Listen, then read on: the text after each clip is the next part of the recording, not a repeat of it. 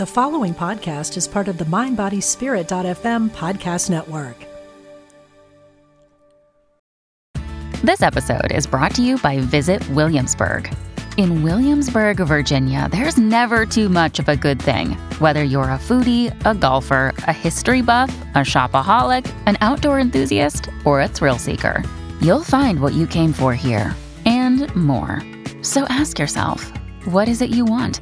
Discover Williamsburg and plan your trip at visitwilliamsburg.com. Mom deserves the best, and there's no better place to shop for Mother's Day than Whole Foods Market. They're your destination for unbeatable savings, from premium gifts to show-stopping flowers and irresistible desserts. Start by saving 33% with Prime on all body care and candles. Then get a 15-stem bunch of tulips for just $9.99 each with Prime. Round out Mom's menu with festive rosé, irresistible berry chantilly cake, and more special treats. Come celebrate Mother's Day at Whole Foods Market.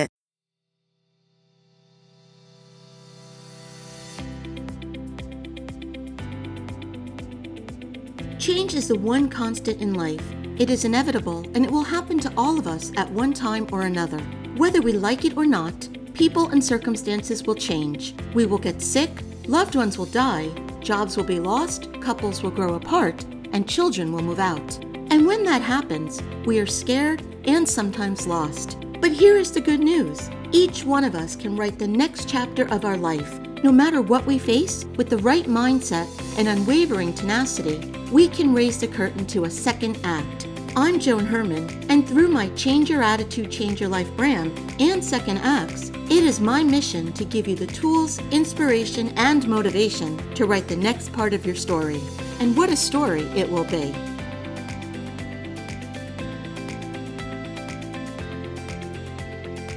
Welcome to Second Acts. I'm Joan Herman. Thanks for joining us. Finding out you have cancer can be devastating. Feelings of depression, anxiety, and fear are common. Today's guest, Douglas Wick, was diagnosed with late stage leukemia. His journey from diagnosis to today is inspiring, and it offers hope to anyone traveling the same road. Welcome, Doug. Thank you so much for joining us. Honored to be here. Thank you, Joan. So, Doug, let's start at the beginning. What were you experiencing when you were diagnosed? Were you having any health issues at the time? I, was having some uh, minor issues. Well, with my, uh, I had been diagnosed with uh, di- type 2 diabetes, and um, I couldn't get my levels, my blood sugar levels down, and been working on it for weeks. And uh, the night, the night before I actually did a blood test, I was um, at a basketball game with my son, and uh, climbing up the stairs, my my uh, legs felt like um, like they were you know uh, lead in them, and um, so I was I was concerned and worried about that. And when I went in to do the blood test the next day, um, I you know was ho- hoping to find out what the uh, what the verdict was. And when the doctor uh, called me back later that afternoon, uh, he had indicated to me that I ha- I had to get to the hospital immediately, get to the emergency room uh, because my I was anemic. I my blood levels, uh, you know, were about half of what they should be for a person my size. So um, that that's what was immediately, uh, you know, causing the the concern and why I had to go to the hospital and when I found out I had uh, cancer. Doug, when was the last blood test you had before that time? Did this happen quickly? Yeah, it, it seemed to happen really quickly, and um, I, I couldn't even tell you when the last blood test was. At least six months or maybe even a year since uh, you know before um, before it happened. Yeah. So everything was looking good at that time. So when you ended up going to the hospital and they did extensive studies, what did they find? Um, they found out the you know I was in the hospital overnight on a Friday night. I I you know went in. I'd never been really into the hospital ever before, uh, and uh, you know they did tests on me. Uh, you know, gave me transfusions to hopefully bring the you know my blood levels back up to the appropriate level. And um, the next morning, the doctor came in and um, matter of factly announced that I you know it appeared I had acute myeloid leukemia. And at that same time, he told me that it looked like I'd probably have to be in the hospital for uh, up to a year, and uh, which was devastating to me. I, I can remember just being uh, both shocked and angry at the time because I was the you know the sole breadwinner for our family, and I didn't know. You know, I had two young children at the time, uh, and uh, wasn't sure how I was going to be able to navigate that. You know, so it was uh, it was just yeah devastating to say the least. Yeah. Why did he say you would have to be in the hospital for a year? Um, well, that's normally the treatment for acute myeloid leukemia. Um, you you get put into a private room uh, because of the uh, they they have to reduce your blood levels so low for the uh, uh cancer treatment that you just have to be isolated. And uh, he said usually that's what the length of time that most patients are in for. That is if they do eventually get cured. And he did add that to that you know statement that you know if you survive. So it was um, it was gut wrenching. Is that what you did, Doug? You then checked yourself into the hospital? Yeah, I I did, and uh, I, you know, frankly, that that day I can remember uh, because I you know I was so worried about financially what would happen to my family. Uh, with me being the you know the sole uh, earner in our family, I I just told the doctor to shoot me now because I was, you know, I thought I didn't know what the you know you, with the, with uh, something like uh, cancer, I didn't have any idea what my insurance would cover or wouldn't cover, and I was afraid that my family was going to end up in back bankruptcy. So we we went down that that next day and and um, checked into the hospital at the University of Iowa. Yes. Yeah. And so, what did you experience during the next 12 months? Well, then during the next 12 months, um, actually the next seven months, I I went through uh, five chemo uh, chemotherapies. I um, uh, no, you know, when I went in, when I got into the hospital, my uh, bone marrow was 84% cancerous, and immediately they said um, you've got less than a 10% chance of survival here. But it got worse because they also found out I had monosomy 7 uh, with the tests that happened during the first week. And what what monosomy 7 is is uh, a condition where your uh, chromosome, your my in this case my seventh chromosome wasn't duplicated. So they said it's going to be di- more difficult. So uh, by the time I went through the five chemos, I had less than a two percent chance of cancer uh, remission, and uh, so I had to do something. Uh, I I felt I needed to do something else, and one of my friends from Israel actually contacted me, and and um, we were in, in contact, having a weekly meeting. And he had suggested I uh, read a book by Joe Dispenza. I think you've had Joe on your program, um, it, which was which was called "Breaking the Habit of Being Yourself." And I had had some success meditating earlier in my life, and so I started meditating. In addition to doing a number of things, in fact, I created much to much, much like what I did for my business.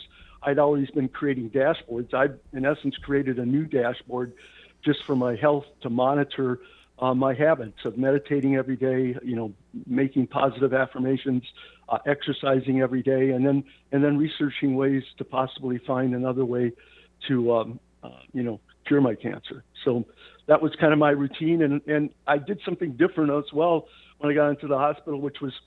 Uh, the first thing I did is I decided I'm not going to wear the house, hospital gowns and everything else um, because I felt that would, you know, mean I was a victim of what was going on. I said I just decided I was going to get up every day and dress um, like I, I did when I was home and, and, and at work. And in fact, after the first week, the uh, um, uh, physician assistant there asked me, uh, you know, I asked him, can I work from uh, the hospital? And I ended up actually working from my hospital bed uh, for the uh, nearly uh, seven months, eight months that I was in the hospital, which uh, which kind of ticked off some of the uh, people uh, nurses and doctors because I would have signs on my door that would say, you know, in a meeting or I'm meditating, and which meant they couldn't enter, uh, which was not something you probably see too much at a hospital. But you know what? I, I, wish it was something we saw more of because you are a testament to why I do this work and the purpose of this work. And, and you're right. Dr. Joe Dispenza has been on the show a few times. And what you just shared was that you were in a situation where many people would say, This is it, I'm done. I, you know, they would check out and really give up. But at the moment when they were telling you you had a 2% chance of survival, was when you, I would say, got your head in the game, so to speak. You turned it around. And do you feel that you had the, the, that you were really the person that change this around? Do you credit yourself for your survival?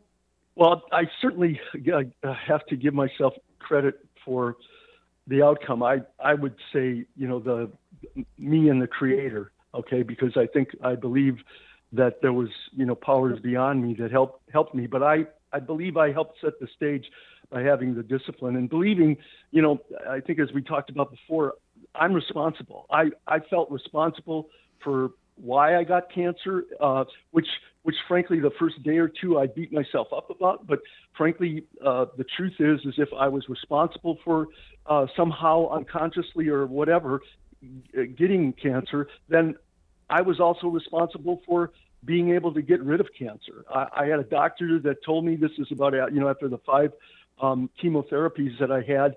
Uh, you know, that looked at my chart when I got back uh, home, and she was we were doing some transfusions. She said, "Doug, go home, uh, spend the what time you have remaining with uh, your family and your loved ones."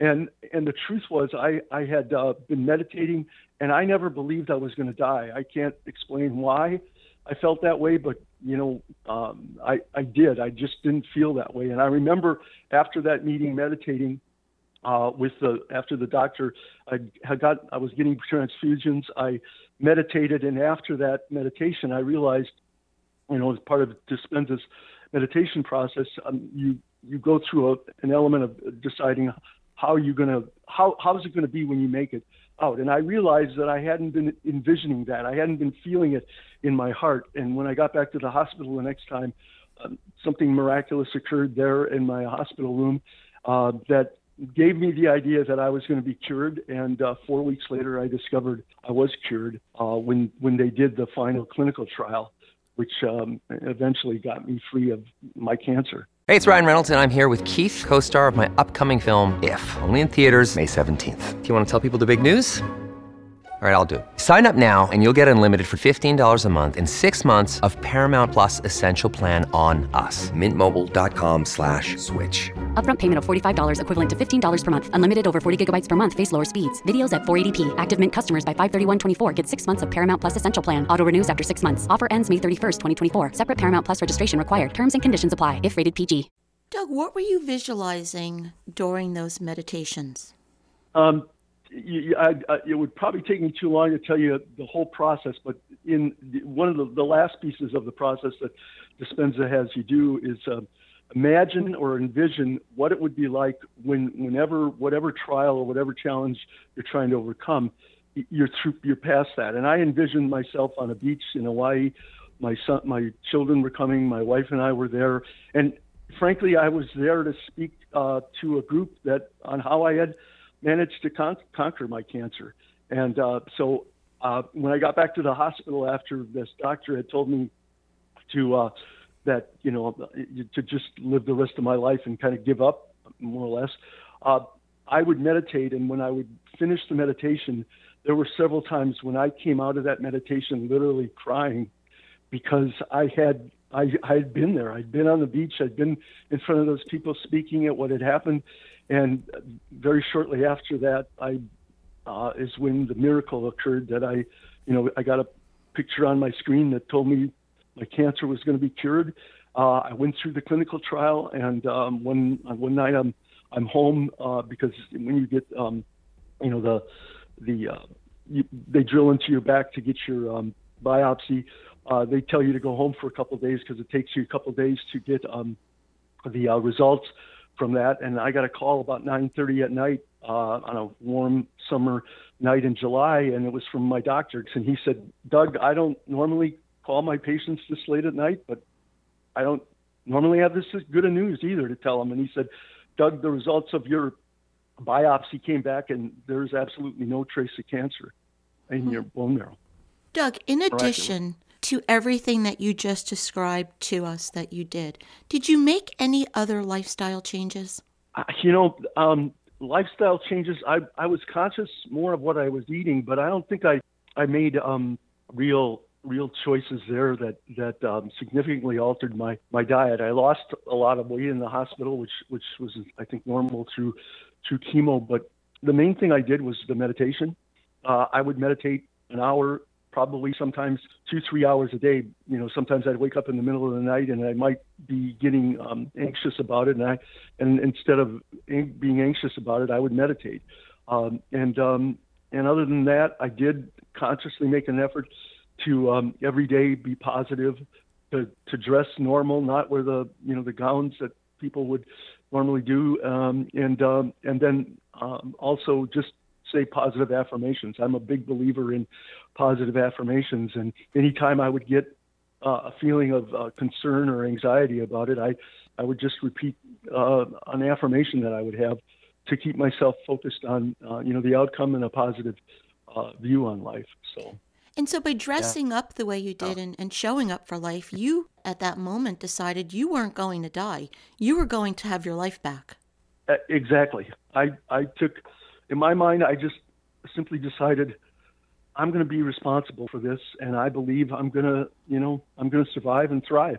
Um, the the par- uh, I'm not sure if um, our listeners would be familiar with the Stockdale paradox, but in essence, uh, he was uh, Admiral Stockdale was the um, highest-ranking um, Vietnam prisoner of war, and he had um, he has a quote which in essence says, "I believe that by that I would come through the situation." I think he spent seven years in um, uh, the prison in uh, you know North Vietnam, and he said, "I believed I was going to come through this and be better than what I was for having done it," and I never gave up faith that that was what, what was going to happen. And um, it's uh, it was a powerful reminder to me that I was going to come through this and be a better person than I had before I came through came into it. You were given a 2% chance of surviving. Did any of the doctors that were working with you, did any of them ever say to you, What did you do, Doug? Why are you still here? Uh, I don't recall anybody really asking me that. No, I mean I do have, you know, my uh, my doctor uh, afterwards. Um, in fact, in fact, I don't know that any of them told me I only had a two percent chance of survival until after I survived. But um, one of my doctors would say, has said to me several times, you know, you're a medical miracle, Doug. Uh, people just don't come through this like you did, and and so, but nobody ever really asked me what I did differently. Um, well, that's, you know, I ask everyone that question who's in a, a, situation similar to what you've just expressed right. because I know if I was a doctor and I was looking at a patient that I was viewing as a medical miracle, I would say, What did you do so I can tell other people? Yeah, and I, I my guess is they they believe that the the medicine, the chemotherapy was ultimately responsible for it, the clinical trial, and and that's you know because their their belief system is medicine works, you know. And um, if you ask me, I would say the the meditation, you know, really is what uh, helped me. I was fortunate, um, Joan, that I was healthy. You know, even when I got to the clinical trial, um, Dr. Carter explained. I interviewed him afterwards for my, you know, the book I'm writing um, uh, and have written. Uh, what what the difference was in his mind, and he he felt that he said by the time most people go through five chemotherapies and get to a clinical trial, in most cases, they're not even in a position to, to be able to get a clinical trial. So I, I just believe the doctors have such a infallible view of the medicine uh, that they're and, and the applications that they use that, that that's just naturally what they think, and they move on to the next patient. They're busy people, you know. Yeah. So I have a friend who was recently diagnosed with chronic myeloid leukemia, and I remember the day her chemotherapy pills arrived at her home. I happened to be there that day.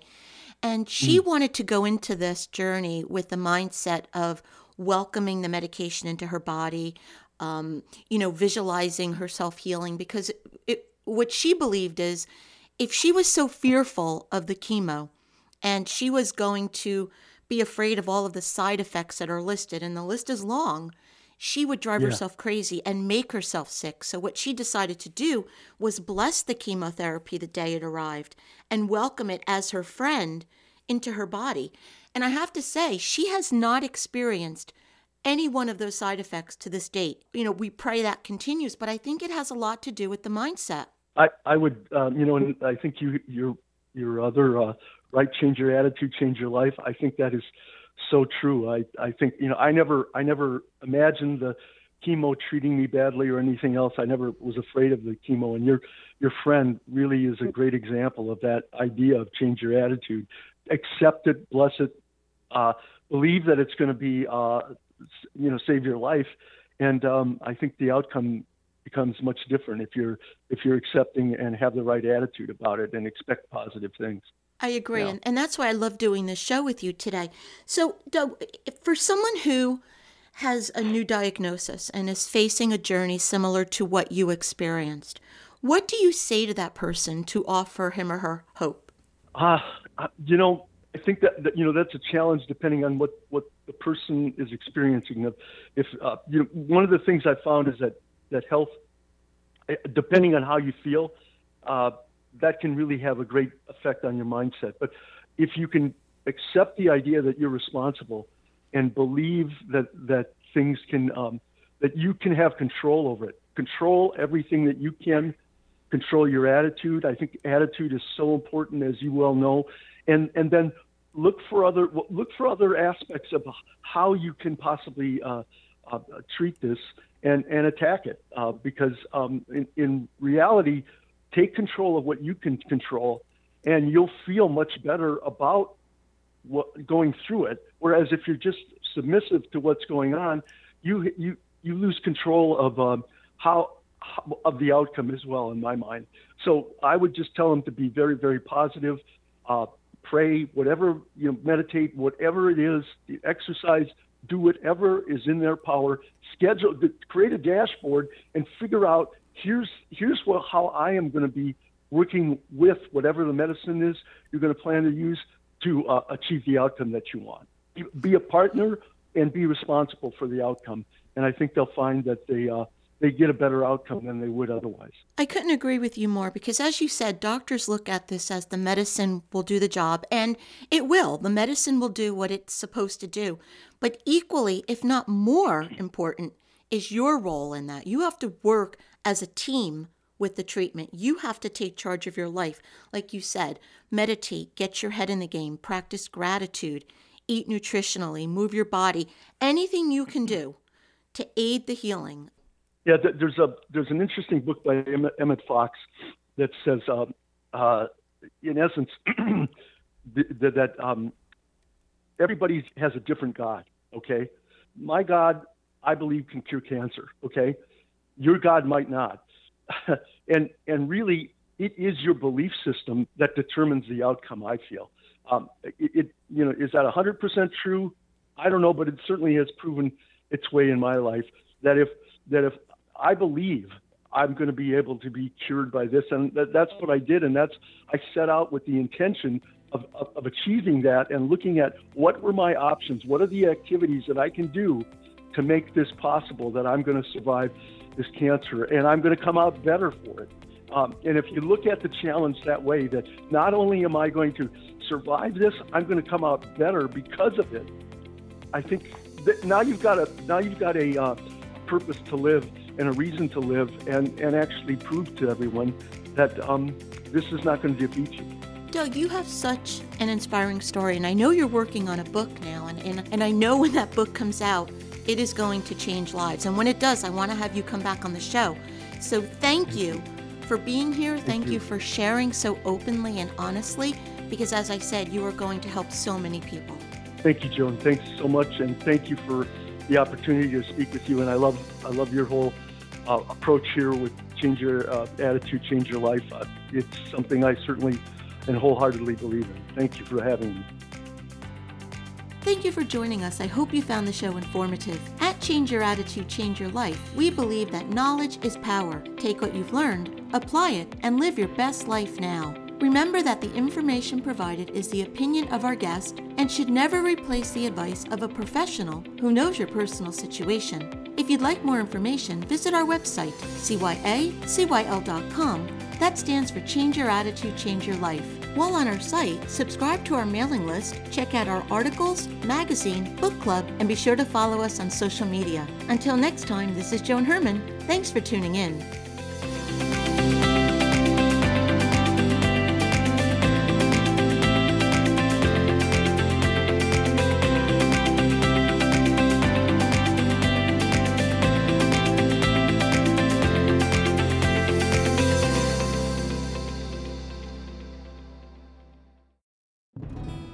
Hello, I'm Dr. Steven Farmer, and I am an author, teacher, psychotherapist, and shamanic practitioner. On my podcast, Healing for Your Soul, I welcome some amazing guests and introduce you to some healing techniques like earth magic, working with nature and animals, and really getting to the heart of what is keeping you stuck. I want to help you deepen your spirituality and let go of blocks that are holding you back. Let me help you in this journey called life. Part of the mindbodyspirit.fm podcast network. Subscribe and follow wherever you get your podcasts so you don't miss an episode.